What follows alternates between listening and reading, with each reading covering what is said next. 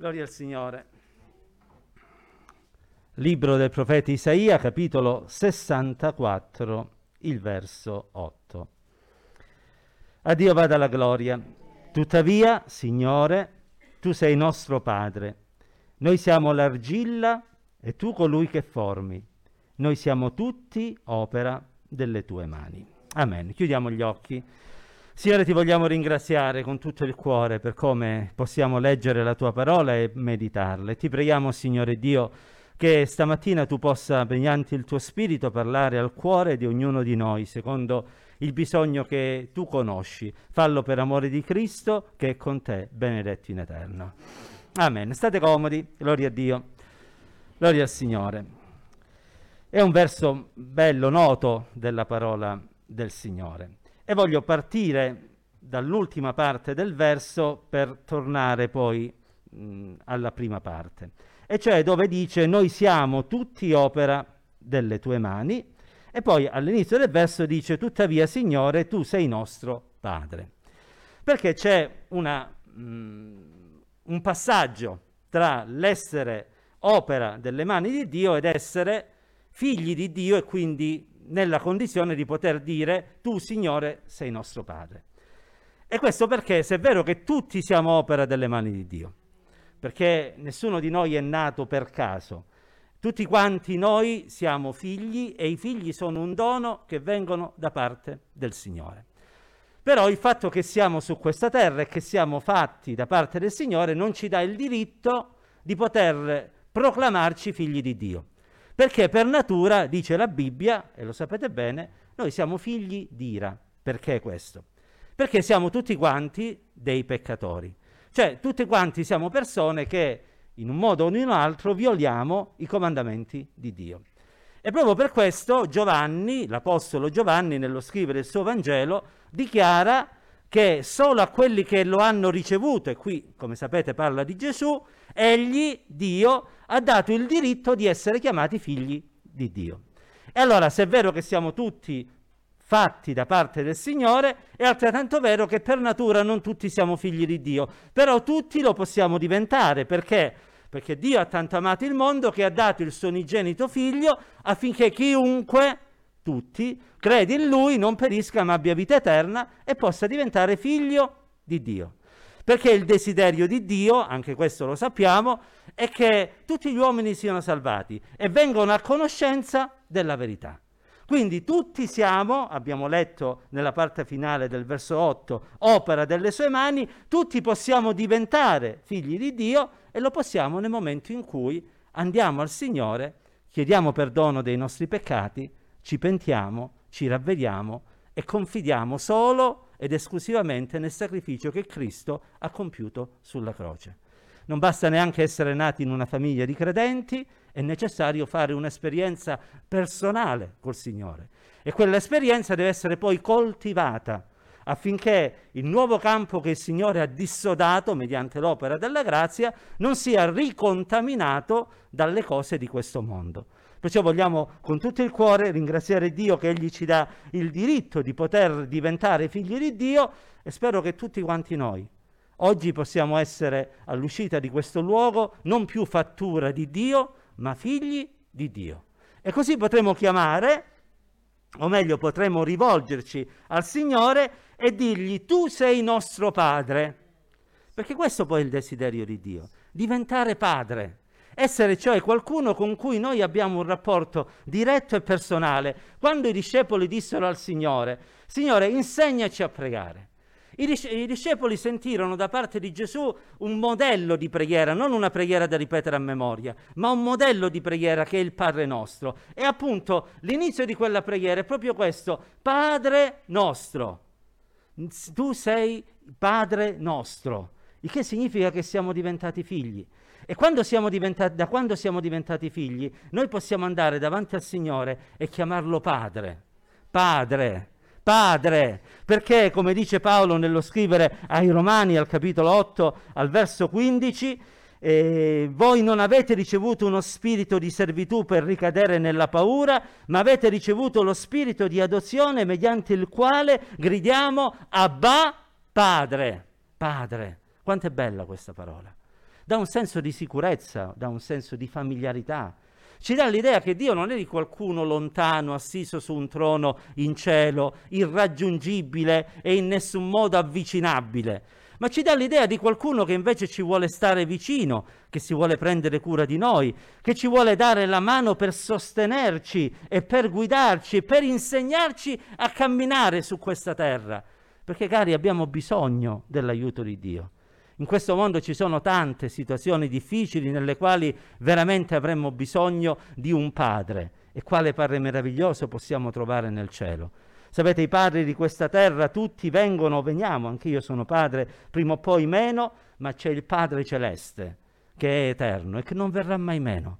E allora facciamo questo passo, da fattura di Dio diventiamo figli di Dio. E cominciamo a rivolgerci al Signore e a chiamarlo Padre nostro, perché da quando Egli diventa Padre, Egli è colui che sa dare buone cose a tutti coloro che sono figli. Quando Gesù diede un insegnamento sempre riguardo alla preghiera, disse, se voi, si rivolgeva ai suoi discepoli, sapete dare cose buone ai vostri figli, quanto più il Padre vostro celeste saprà dare cose buone a coloro che gliele domandano. E allora se siamo figli è venuto il momento di cominciare a domandare al nostro Padre cose buone per la nostra vita. Perché purtroppo delle volte ci lasciamo un po' prendere dalla nostra fragilità umana e anziché chiedere cose buone, chiediamo cose malvagie, perché siamo esseri umani. C'è un momento in cui il popolo di Israele si trova ad essere guidato dai cosiddetti giudici. E hanno come giudice un certo Samuele. E siccome questo Samuele aveva dei figli che erano un po' disordinati, il popolo di Israele disse, dacci, rivolgendosi a Samuele, dacci un re come tutte le altre nazioni. Una preghiera sciocca, una preghiera carnale, una preghiera senza senso, che fu la causa di tutti i guai di quel popolo, che da lì in poi cominciò ad attraversare situazioni difficili e di grande difficoltà. E perciò vogliamo con tutto il cuore dire, Signore, insegnami a pregare, Insegnami a saper chiedere cose buone quando ti prego. Insegnami a pregare non per la carne ma per lo spirito. Insegnami a pregare affinché possa chiedere ciò che è nella tua volontà. Allora chiediamo al Signore come figli, chiediamo eh, cose buone che sono utili per la nostra vita, chiediamo perché noi abbiamo un Padre che sa dare, sa dare. E quello che Lui dà è sempre qualcosa che è buono per ognuno di noi. C'è una storia che viene raccontata nel Vangelo di Matteo al capitolo 15, dal verso 22, ed è la storia della donna cananea o sirofenicia che mh, si mise a gridare nel vedere Gesù, abbi pietà di me, Signore, figlio di Davide, perché mia figlia è gravemente tormentata da un demonio. Ma egli, Gesù, non le rispose parola. E i suoi discepoli si avvicinarono e la pregavano dicendo, mandala via perché ci grida dietro. Ma egli rispose, io non sono stato mandato che alle pecore perdute della casa di Israele. Ella, la donna, venne e gli si prostrò davanti dicendo, Signore, aiutami. E Gesù le rispose, non è bene prendere il pane dei figli per buttarlo ai cagnolini. Ma ella disse, dici bene, Signore. Eppure anche i cagnolini mangiano delle briciole che cadono dalla tavola dei loro padroni.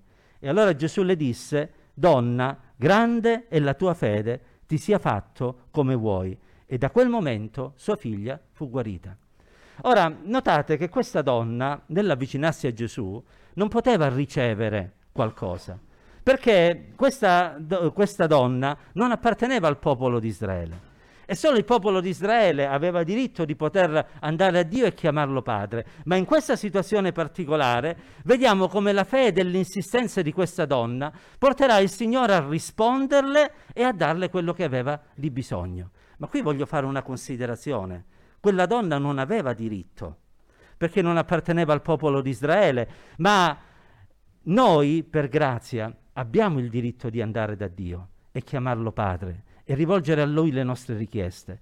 E allora voglio dirti una cosa questa mattina e te lo voglio dire con tutto il cuore. Se sei figlio o figlia, rivolgiti a Dio e ricordati che Egli è Padre ed è qualcuno che ti può dare tutto quello di cui hai di bisogno. Scusate un attimo, che è successo? Dovrebbe essere lì. Non c'è? Non lo so se l'hanno spostata. Allora prendi questa per piacere. Dire scusa.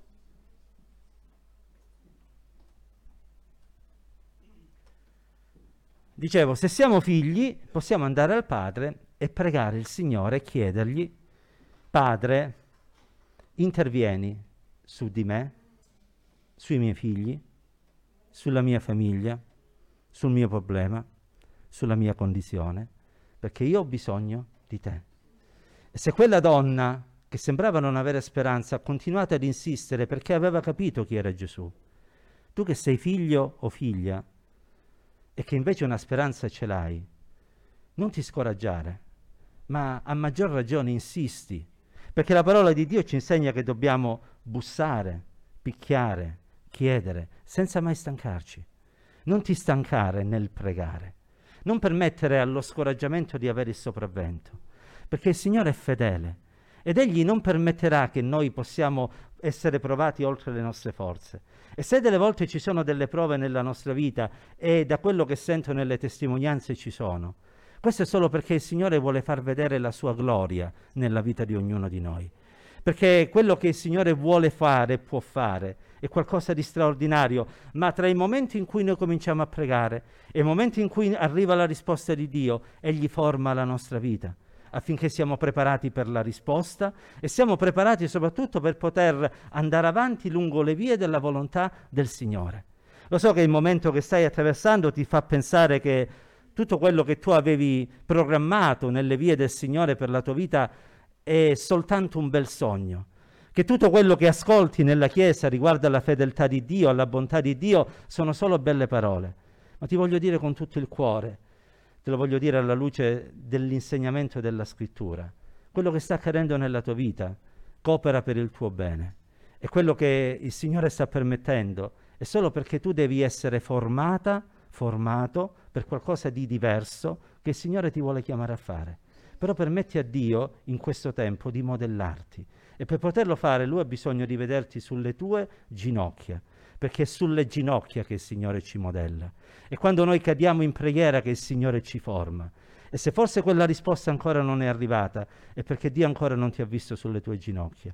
Dio non ti ha visto con il cuore umiliato, spezzato, contrito. Dio non ti ha visto con i giusti sentimenti. E stamattina il Signore ti vuole chiedere, vieni a me come figlio, come figlia, e io saprò darti cose buone. Tu, oh Signore, sei nostro Padre. Tuttavia, a prescindere da quello che stiamo attraversando, tu sei nostro Padre e tu sei, non solo, anche il, abbiamo letto, eh, se, noi siamo l'argilla e tu sei colui che ci formi. Perché il Signore, oltre ad essere Padre, vuole essere anche vasaio. Noi siamo argilla, ma è vero questo. Perché il Signore, quando ci ha formati, noi tutti siamo opera delle tue mani, dice la scrittura che prese dell'argilla, del fango di questa terra, formò oh, una sorta di fantoccio e vi soffiò un alito di vita. E questa argilla che è divenuta un'anima vivente, che ognuno di noi, è qualcosa che viene lavorata, perché l'argilla di per sé stessa non ha una forma, non ha un valore, non ha nessun aspetto attraente, ma quando viene presa dalle mani di un vasaio può arrivare ad essere un vaso o un'altra cosa, può essere eh, un utensile da cucina, eccetera. Tutto dipende dalle mani e dalla forma che gli viene data.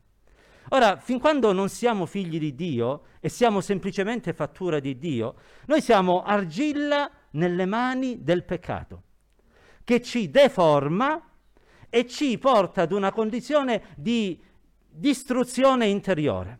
La sorella ha testimoniato. Prima di conoscere il Signore c'era la depressione, c'era la mancanza di gioia, la mancanza di vita. Altri di voi potrebbero testimoniare altri tipi di esperienze. È il peccato che deforma quello che noi siamo per eh, grazia di Dio. Ma nel momento in cui noi conosciamo il Signore, noi diventiamo argilla che va nelle mani del vasaio. E questo vasaio che il nostro Signore vuole fare di ognuno di noi dei vasi nobili, sto citando l'epistola a Timoteo, santificati, utili al servizio del padrone, preparati per ogni opera buona.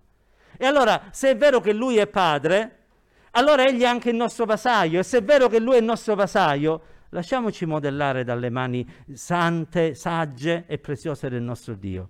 Permettiamo a Lui di trarre dalla nostra vita un vaso che sia sua lode e sua gloria. Non permettiamo al peccato, al mondo, alle concupiscenze di questo mondo di modellarci secondo il sistema che si sta instaurando in, nella società corrotta nella quale viviamo. Lasciamoci modellare dalle mani di Dio, dalla parola di Dio. Permettiamo che sia il Signore a dare una forma alla nostra vita. E non importa la condizione in cui noi ci possiamo trovare.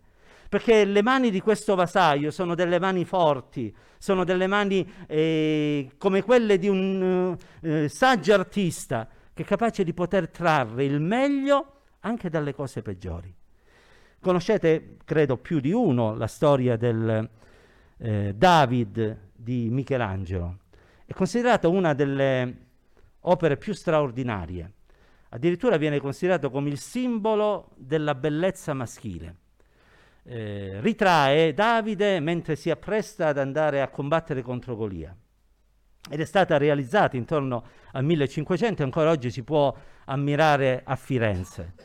È un'opera in cui mh, c'è la perfezione del corpo umano che viene ritratta e in questo c'è il grande merito di questo scultore, di questo Michelangelo, che giovanissimo, aveva intorno ai 25-26 anni, decise di accettare una sfida. Una sfida mh, impossibile agli occhi umani, perché c'erano un grande blocco di marmo che gli altri due artisti molto bravi avevano provato a usare per fare questa scultura che era stata commissionata. Ma nessuno di loro c'era riuscito perché perché innanzitutto era un pezzo di marmo stretto e lungo, che era molto friabile e aveva tante venature e diversi buchi.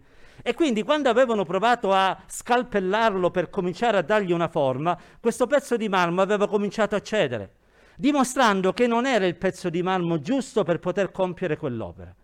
E quindi quando Michelangelo si trovò ad accettare questa sfida, aveva davanti a sé un pezzo di marmo, ripeto, fragile, che ormai era stato anche in parte deformato dai primi colpi di scalpello fatto dai due artisti precedenti. E proprio perché questa situazione era così disperata, lui disse permettetemi di lavorare senza che nessuno veda niente e fece mettere un'impalcatura intorno in modo tale che lui da solo potesse nella tranquillità lavorare su quel pezzo di marmo. Non voleva sentirsi dire le persone che gli dicevano ma lascia perdere, è solo tempo perso. Né tantomeno voleva sentire qualcuno che gli veniva e gli diceva guarda devi fare così o devi fare cosà. Lui aveva in testa quello che doveva fare e voleva fare tutto secondo il suo piano e secondo l'idea che aveva progettato nella sua mente. E così dopo tre anni, dopo aver stuccato, ripreso e dopo aver lavorato, venne fuori appunto quello che il cosiddetto David di Michelangelo, ripeto, considerato una delle sculture più straordinarie mai fatte nella storia dell'umanità. Ora, tutti quanti noi siamo molto, messi molto peggio di quel pezzo di marmo, perché il peccato, e non solo quello che abbiamo commesso prima di conoscere il Signore, il mondo e la mondanità che continuano a bussare alla porta del nostro cuore, provano a distruggere l'opera del Signore. Vorrebbero far sì che quel vaso che è nelle mani del vasaio e che è posto sulla ruota si possa rompere nelle mani del vasaio, affinché il vasaio debba rinunciare a fare quello che lui ha stabilito. Ma vi voglio dire che colui che è nostro padre è molto più abile di Michelangelo.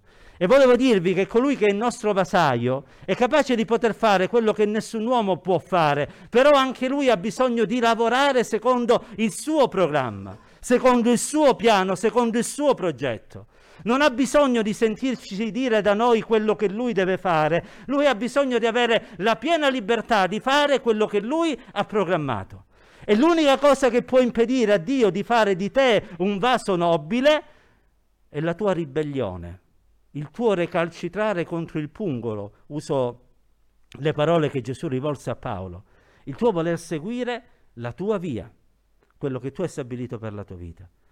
Allora, questa mattina, se non sei figlio, se non sei figlia, diventalo, andando ai piedi del Signore, chiedendo perdono per i tuoi peccati e lasciandoti eh, purificare dal sangue di Gesù. E se sei figlio o figlia, ricordati che tu hai un padre che non sei orfano o orfana. Ricordati che tu torno al passo della donna sirofenice, ti puoi sedere alla tavola e mangiare di quello che il Signore ha preparato, perché non sei un cagnolino o una cagnolina, sei figlio, sei figlia. E se sei figlio, ricordati che tu sei argilla, che ha bisogno di essere modellato. Metti dalla parte la tua presunzione, il, tutto il tuo saper fare, tutto il tuo orgoglio di essere intelligente e di non avere bisogno dell'aiuto di nessuno. Mettile da parte perché ti porteranno solo alla rovina e tu hai già visto i, cosa hai dovuto subire a causa del tuo orgoglio e del tuo voler fare secondo i tuoi pensieri. rimetti la tua vita nelle mani del Signore, perché se Lui la guiderà e la condurrà, tu potrai vedere l'opera sua nella tua vita e tu potrai essere un vaso per la gloria del Signore. Un vaso che come ogni vaso, innanzitutto viene usato, perché i vasi non si fanno per essere messi in esposizione. I vasi si fanno perché debbono essere usati e Dio si vuole servire di te se diventi un vaso santo, puro, netto. E quel vaso Dio lo vuole anche riempire, perché dentro i vasi si vuole riversare sempre qualcosa. E voglio dirti che il Signore ha fatto una promessa per la tua vita se sei figlio o figlia. Che cos'è quello che sta succedendo? Dicevano a Gerusalemme il giorno di Pentecoste. Quello che vedete, disse Pietro, è l'adempimento della promessa che Dio ha fatto in Gioele, al capitolo 2, al verso 28. Avverrà negli ultimi giorni che io riverserò il mio spirito sopra ogni carne. E questa promessa, disse Pietro, non è soltanto per noi, ma è anche per tutti quanti voi. E non è solo per la nostra generazione, ma anche per tutti quelli che il Signore Dio nostro chiamerà. Noi siamo di quelli che il Signore ha chiamati. E se abbiamo accettato il Signore, siamo di quelli che il Signore vuole riempire col suo spirito. E io stamattina ti voglio dire, se ancora non hai gustato la pienezza dello Spirito Santo e sei già figlio o figlia, chiedi al Padre che Egli riversi su di te questa abbondante pioggia di Spirito Santo, finché il tuo vaso possa traboccare e tu possa essere un uomo e una donna rivestiti di potenza dall'alto. Ma voglio aggiungere anche un'altra cosa se l'hai ricevuta ma il vaso si è svuotato, non rimanere con il ricordo, non ti accontentare dell'odore che si sente, permetti che venga riversato abbondanza nella tua vita. Quando lavoravo a Soverato, nel piano sotterraneo della filiale dove lavoravo, si sentiva un odore, un tanfo di vino. Perché? in passato era stato usato come magazzino e si erano rotte una serie di bottiglie eh, e di damigiane di vino eh, e siccome nessuno si era accorto che si erano rotte, il vino era rimasto lì sparso a terra e le mura si erano impregnate dell'odore di vino. E a distanza di anni, quando scendevi, tu sentivi l'odore di vino, ma c'era solo l'odore, il vino non c'era più. Nella tua vita c'è il vino o c'è solo l'odore? Perché Dio vuole che la tua vita possa essere traboccante. Non basta il ricordo, ci vuole la pienezza.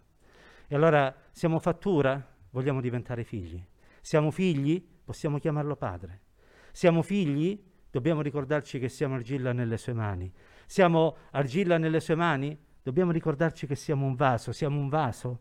dobbiamo ricordarci che dobbiamo essere sempre pieni, sempre pieni, sempre pieni, perché il Signore aff- uh, vuole questo per la vita di ognuno di noi. Chiudiamo gli occhi, cari, andiamo sulle nostre ginocchia, vogliamo andare ai piedi del Signore.